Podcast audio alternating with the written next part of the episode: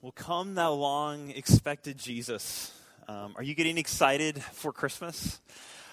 I know that Rachel and I this year, I don't know what it's been about this year in particular, but both of us, I feel like, have longed for Christmas in ways that we haven't in past years. And when we sing these songs of, of Come Thou Long Expected Jesus, or O Come, O Come, Emmanuel, these are the songs of a people who are longing for Christmas to come, who are longing for Christ to return. I mean, these words are the words of a watching and waiting people, of a people who are remembering what God has done in the past and anticipating the glory of what He's going to do in the future. And I love that video because I think it beautifully points out the reality that the story of Jesus' birth doesn't just come out of nowhere, but that God has been at work from the very beginning, from before time, orchestrating this story that culminates um, in Jesus' birth, but that it's not an afterthought.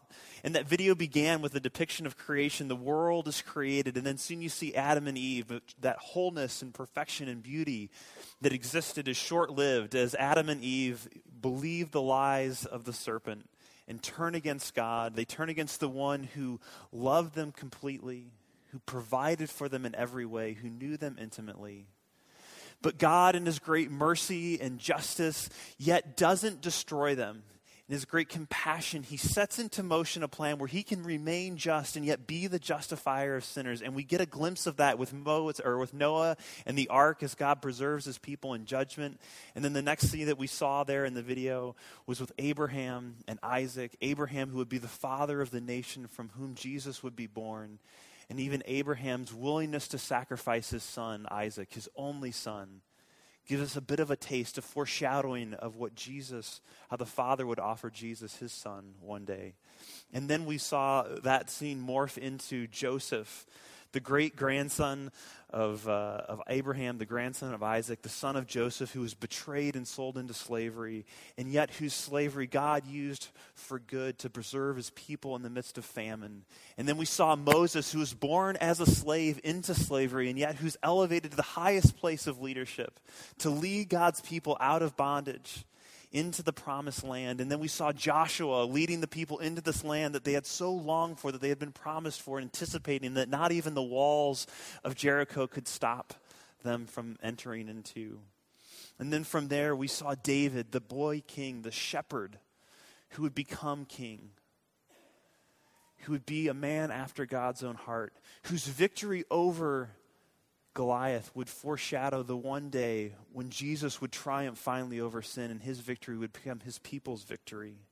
And then we saw Daniel, faithful Daniel, who was a faithful presence with God's people while they were exiled in Babylon, who's in the lion's den, and yet God preserves him there. And then it was Jonah, who sort of stood for all of the prophets.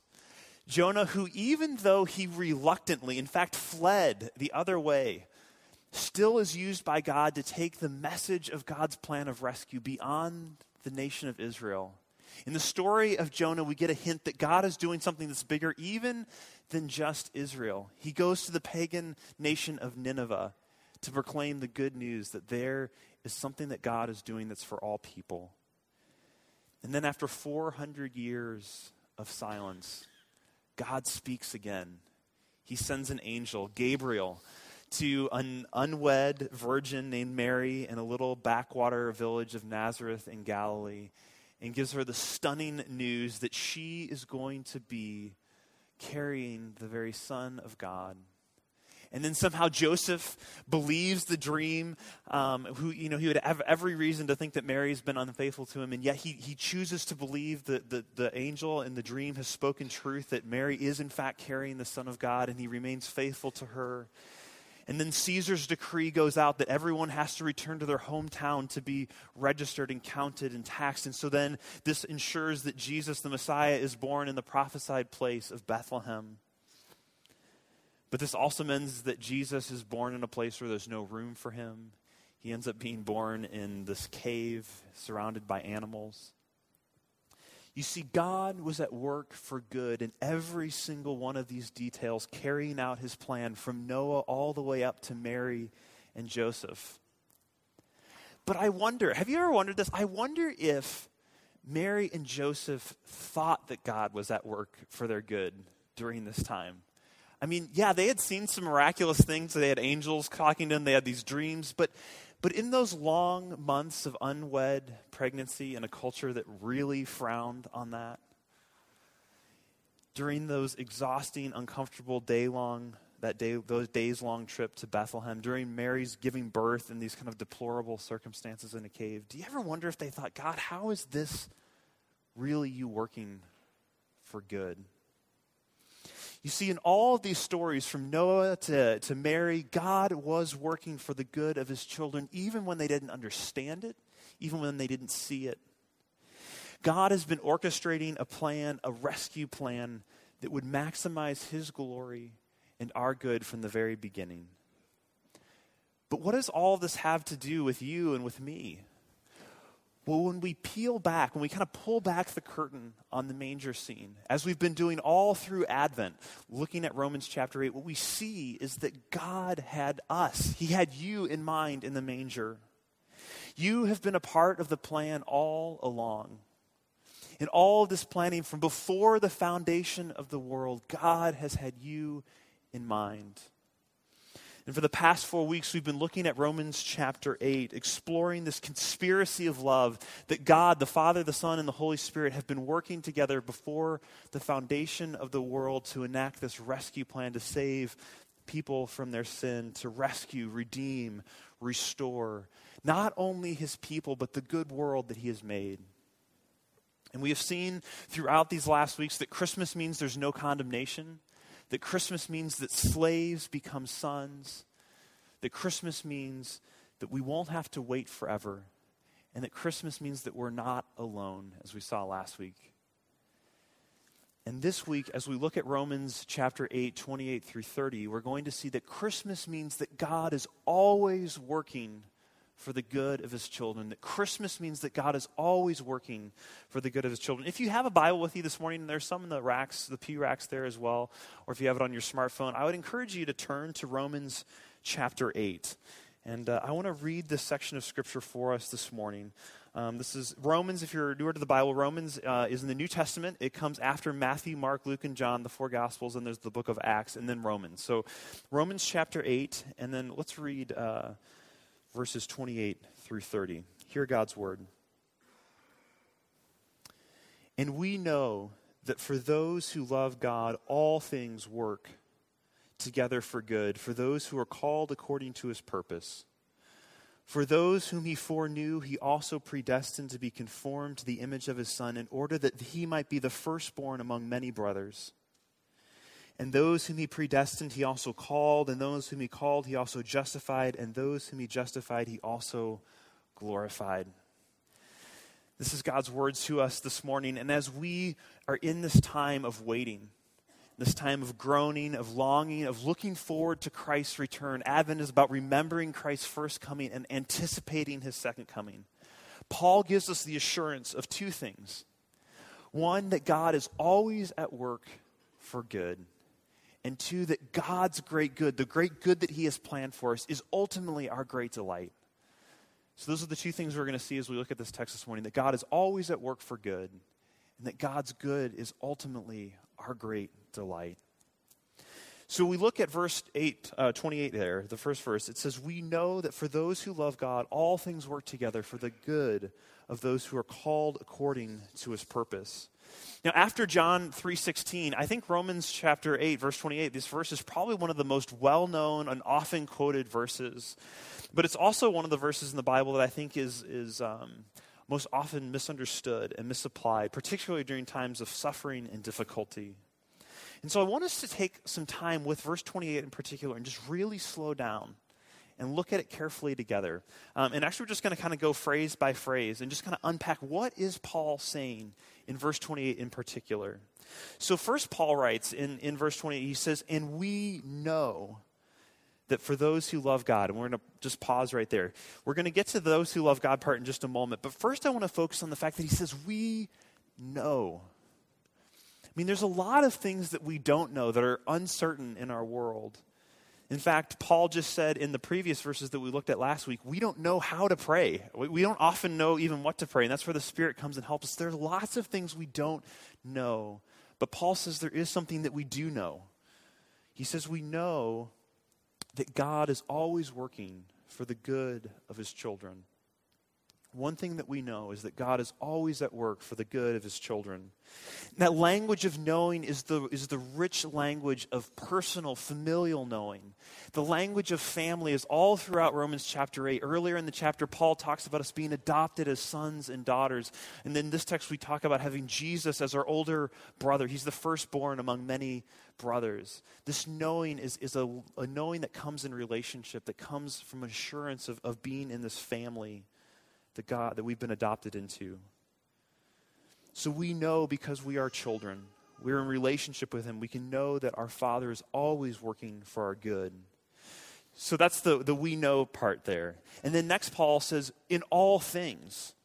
He adds this little phrase, all things. And we know that for all that for those who love God, all things work together now, we need to ask the question what are the all things that Paul is referring to in this, in this phrase? Well, probably, at least, he's referring to, if you were to look back in verse 18 of, of Romans chapter 8, he's at least referring to those sufferings. In Romans chapter uh, 8, verse 18, he says, Now, the glory that we're going to experience, experience in the future isn't worth comparing with our present sufferings, the sufferings that we have in this present age. And so Paul's point is at least that God is at work, that the all things includes the sufferings that we're experiencing during this present time. But it probably goes even further than that to include not just the sufferings that we experience, but also all of the good gifts that God gives us all of the scope of all things truly is all things. When you begin to look at how Paul uses that little phrase, and he loves to use it in other places, in the book of Colossians and Ephesians, that all things truly includes everything the good, the bad, the beautiful, the ugly. So God is able to use even suffering and hardship as well as comfort and contentment for our good in the glory of his grace He's even able to redeem and transform our sin, our failure, our rebellion into something good. And if we look ahead in what we're going to look at in next week, but if we look ahead a little bit to verses 35 through 37, we see that Paul uses the language of all things again right here in this chapter. And he uses it to refer to tribulation, distress, persecution, famine, nakedness, danger, sword, even death. Paul says in Romans 8:37, in all of those things that I've just listed, we are more than conquerors through him who loved us. So, all things truly includes all things hardship, suffering, the good, the bad. There isn't a single thing that God can't use for the good of his children. Not one. And then Paul continues. He adds, so he says, We know, we have this confidence that for those who love God, all things, which we said means all things, truly all things, work together and that little phrase, work together, actually translates a single word in the original language. And there's some debate about whether it should be translated work together or just work, that in all things God is working, whether he's working them together or if he's just working in all things. Um, but the point, in, in either way, if you were to take it just as work or works together, um, the case is the same that God is at work in and through everything to bring about his good plan. That anything that happens, he can weave into this grand plan of redemption that he's working for his children. There's some great verses in Proverbs that just point this out. Proverbs uh, 16 9 um, says, The heart of a man plans his way, but the Lord establishes his steps. Again, Proverbs 19:21 very, makes a very similar point. It says, "Many are the plans of a person's mind, but it is the purpose of the Lord that will stand." You see, you have a plan, I have a plan, um, people have plans for good, people have plans for evil and for harm. We're all making plans. But none of their plans, not mine, not yours, not theirs, can ever thwart God's good plan and purpose. Nothing can thwart his good plan and purpose. So, next, Paul adds, for our good. Now, Paul doesn't just say all things work together, he says that they work together for good. Now, the, what is the good that Paul is describing? Because it's important to understand now, when we think about good, what does that mean? What does he mean? Well, he certainly doesn't mean that all things are good. We can't misread Paul and say, well, everything ultimately ends up being good. One of the things that's clear throughout Romans chapter 8 is that evil really is evil and that God is working to defeat it. So there's no sense of any kind of equivocation between what is actually good or evil. What Paul is saying is that God can work all things, even those things that are evil. He can work them for good. But we have to be careful to let God define what is good for us. Often we define good uh, in terms of our happiness or our comfort, our contentment. But as we, and we're going to press into this a little later on, but as we look more and more into this text, we see that our ultimate good is our conformity to Christ. That is the good that God is working for. Our conformity, our becoming like his son.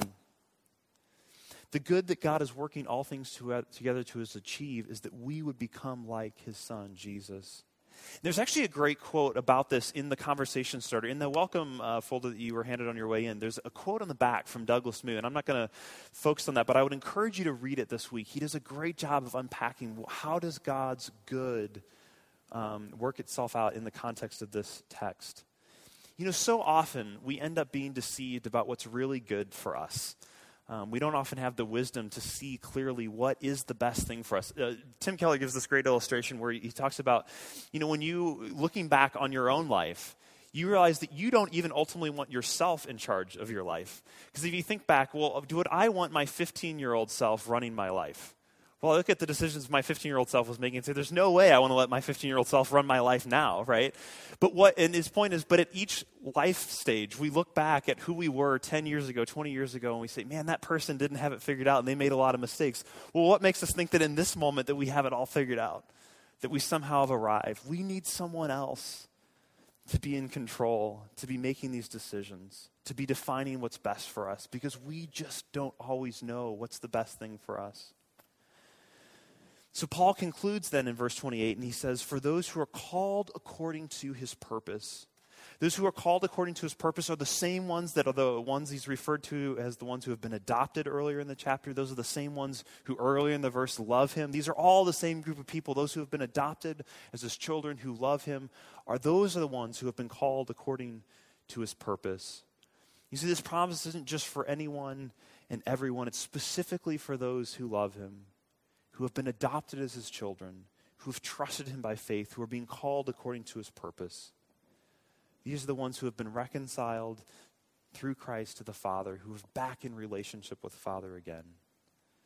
They have been rescued, redeemed, forgiven. They are the ones for whom there is no condemnation. They are the ones who are his sons and daughters.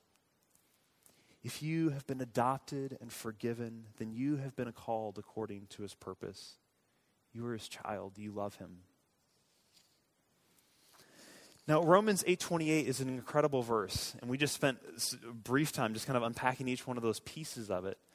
And it is contains some of the greatest promises that we have as followers of Christ as believers. But it's often, I think, misapplied or abused in how it's applied.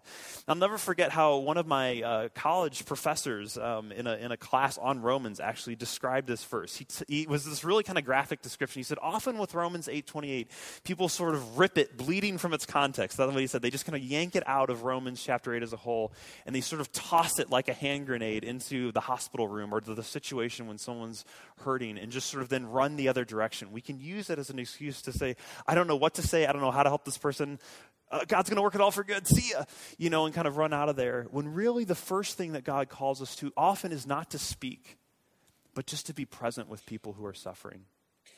To be with them, to mourn with those who mourn, to weep with those who weep to be present, to cry with them, to remind them through our love and presence that God is present and loves them as well. We can't end up using Romans 8:28 like sort of this sort of blunt object that we just sort of hurl at the grieving saying, oh, "Well, hopefully this will make you feel better." Rather, we must love people who are hurting, listen to them, cry with them, be with them. Another trouble we often face with Romans 8:28 is the question of evil. How can a good God use evil for his purposes? How can he even incorporate this into his plan in any kind of way? Well, again, it's clear in the context of all of Romans 8 that there's no equivocation about what evil is, that evil really is evil. And the whole thrust of Romans chapter 8 is that Jesus has come to ultimately triumph over evil. And even though we don't always understand it, the reason that he has come is to triumph over it. We know that much. Romans is clear about that. But we must remember that ultimately it's our rebellion that introduced evil into the world in the first place. And God, because of who He is and His goodness and greatness, is able to take that evil and begin to work it for good.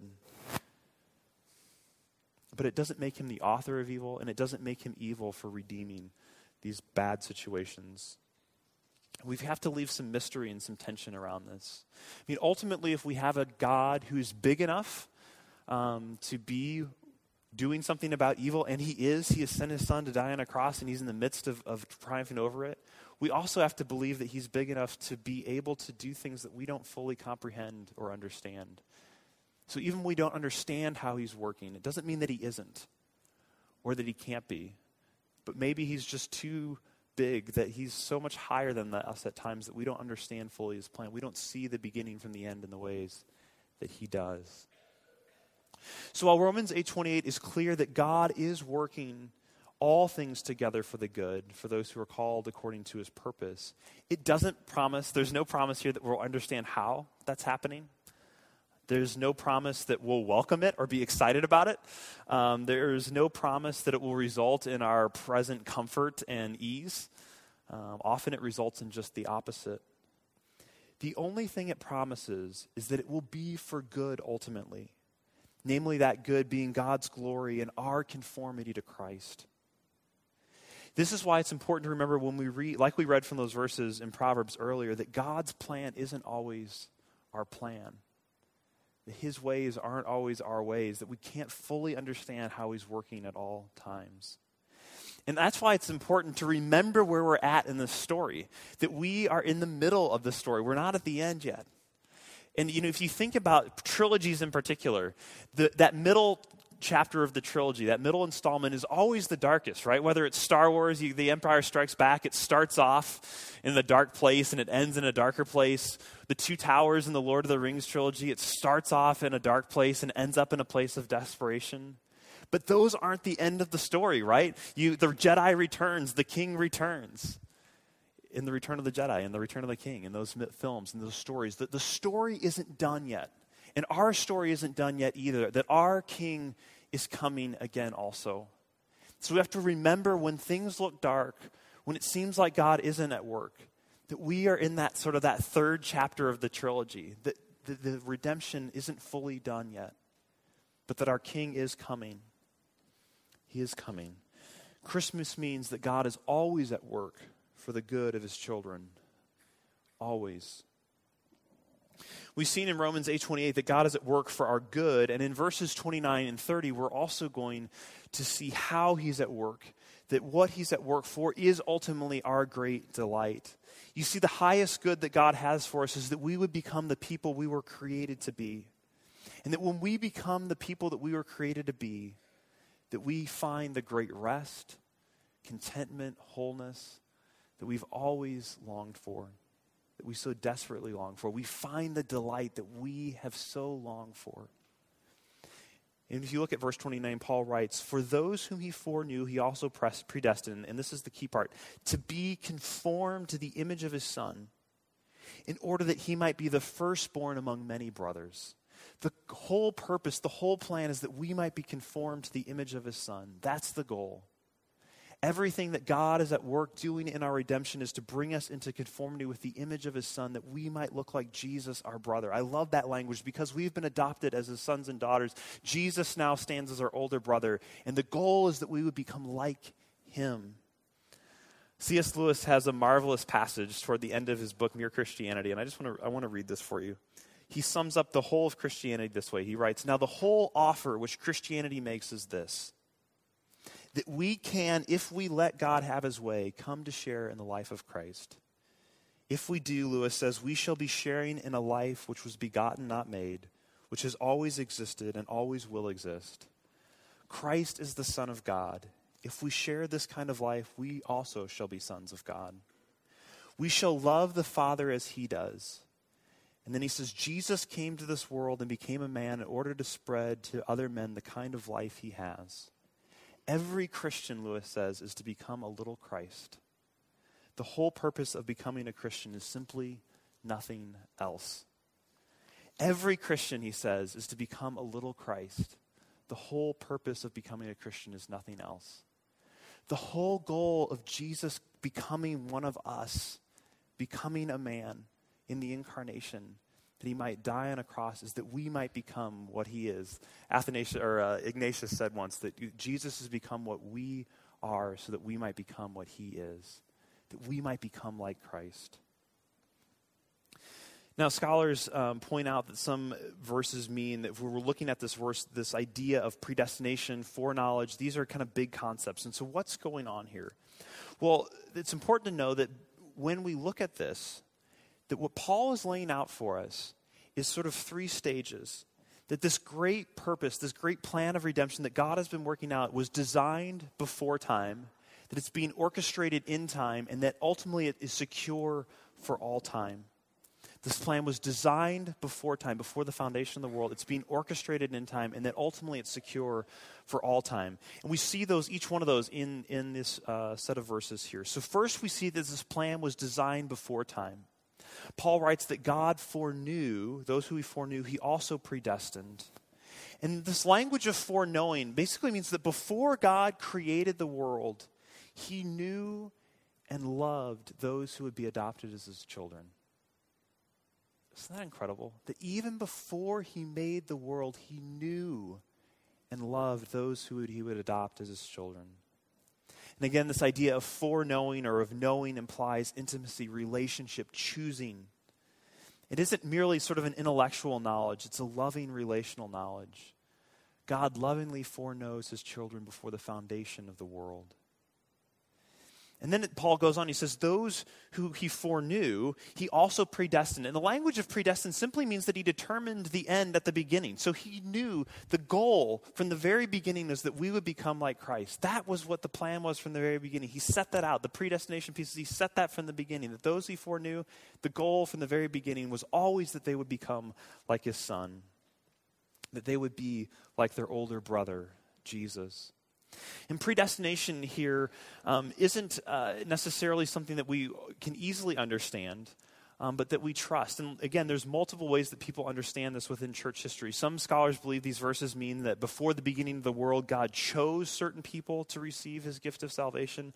Other people will believe that, that God, no, he looked into the time and he realized who would choose him, and so then he put his mark on them.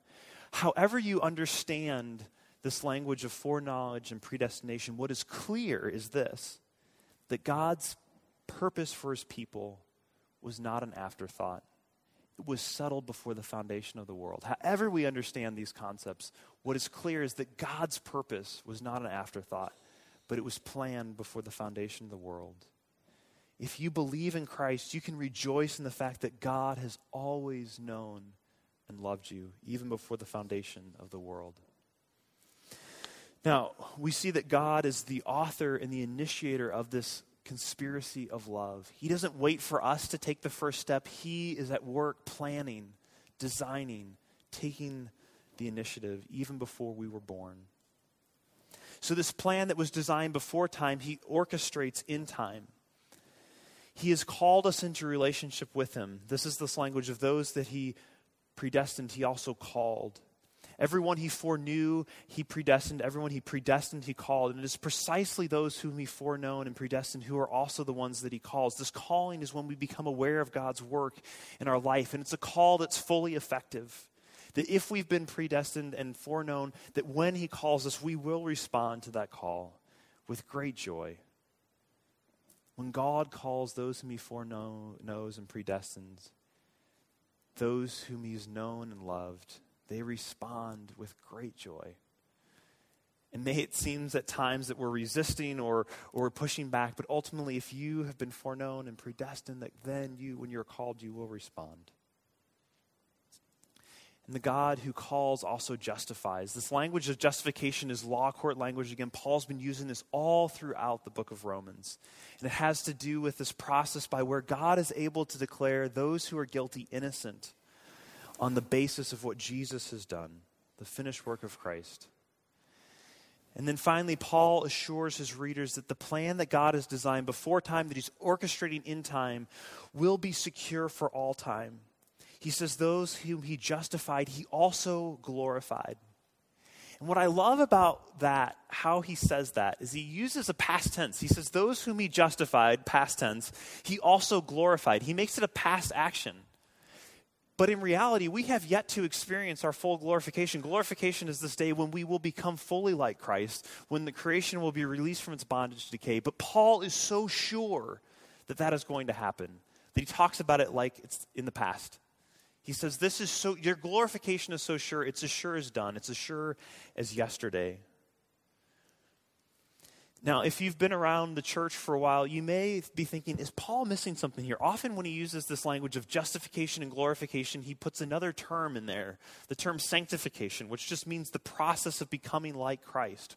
And I, and I wondered as I was wrestling with this text, why doesn't he mention that here? Why doesn't he mention this sort of ongoing process of becoming more like Christ? And as I was pondering over that, I, I ran across a commentator, F.F. Bruce, who said this, and I love how he puts this. He says the difference between sanctification, this process of becoming like Christ, and glorification, the process of being like Christ, finally, he says is one of degree, not kind. He says sanctification is the process of conformity to the mind or image of Christ here and now. And glorification is the process, is the perfect conformity to Christ then and there. Sanctification is glory begun, and glory is sanctification completed. You see, we often get hung up on the challenges that we have with understanding this verse. How do we think about predestination and where does glorification fit in? We wrestle with the intellectual challenges that confront us in this verse, and they are many. But sometimes we get so hung up on those challenges, we forget to rejoice in the promise, the truth that what these verses mean is that if we have been known by God, that He will safely see us all the way through to this process of glorification that those whom he has known, that he's then called, that he has called you, that he has declared you righteous, that he will see this process coming through to completion so that your glorification can already be spoken as if, it, as if it's already done. He will do whatever it takes to get us there. So, this Christmas, as you're celebrating with your family and friends, I just wanted to give a couple of ways that you can delight in the God who's always working for the good of his children. So, first, rest in the God who is always working for the good of his children. No matter what you're going through, if you are a follower of Jesus, you can trust that nothing that can happen to you, nothing that you can do, can hinder the purposes that he has for you from being fulfilled. This promise brings hope to those who have been called in line with his purposes. It allows us to welcome his work no matter what. That when we see God working in his life, he know, we know that he's ultimately working for our good purposes, even when we don't understand. So when we face difficulty, suffering, we remember that there's a bigger picture, that we're in the middle of this story, that God, yes, he is working for good, even when we don't under, fully understand it. So we can rest that God is always at work for our good. Second, we can seek the conformity that ultimately is our destiny. We need to ask the question are we being conformed to the image of Christ? Are we becoming little Christ? As Christians, our goal is to become what we already are and what we fully will be one day. The great assurance that we have in the middle of this process is that even as we fail, as we falter, as we sin, as we doubt, as we wrestle, that God is ultimately said our glorification is secure that He is going to do whatever it takes to bring us there safely and securely. And third, it's just that we surrender to the God who is always working for the good of His children. I mean, every one of us at some level is a control freak when it comes to our lives, to our destiny. We want to control, we want to be in charge. But when we confront this world where so many things are out of our control, whether it's the economy or the weather, I mean, where we were born, what family we were born into, what kind of school we went to, all these things are ultimately so far out of our control that when we try to bring them into control, we just end up being worried and anxious and, and start scrambling.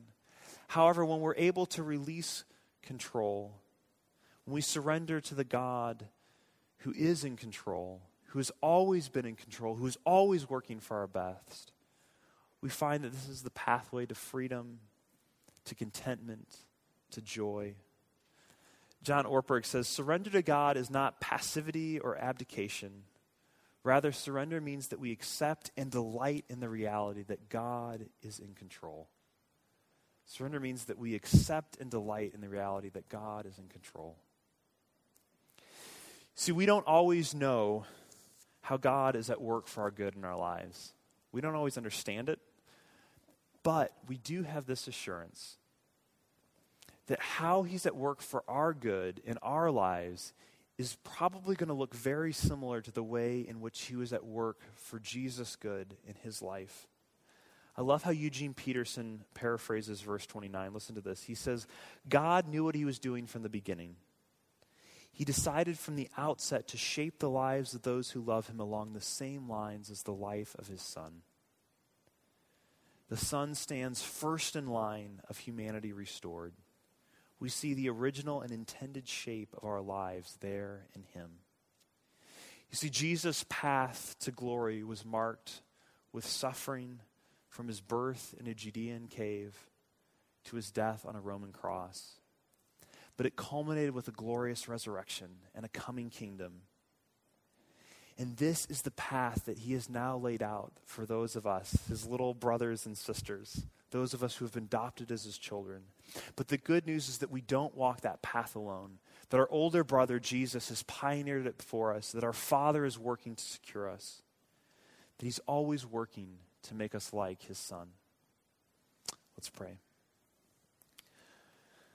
Father, I thank you that you are at work, that you have been at work from the foundation of the world, bringing us into conformity to your Son, that we are secure even when the world around us is so out of control and so confusing, that we have the great confidence of how you are at work, that this is not the end of the story, that there is more yet to come, that the final chapters have yet to be written. Help us to rest in that as we remember the coming of your Son now, in the past, and anticipate his coming in the future. Pray this in Jesus' name.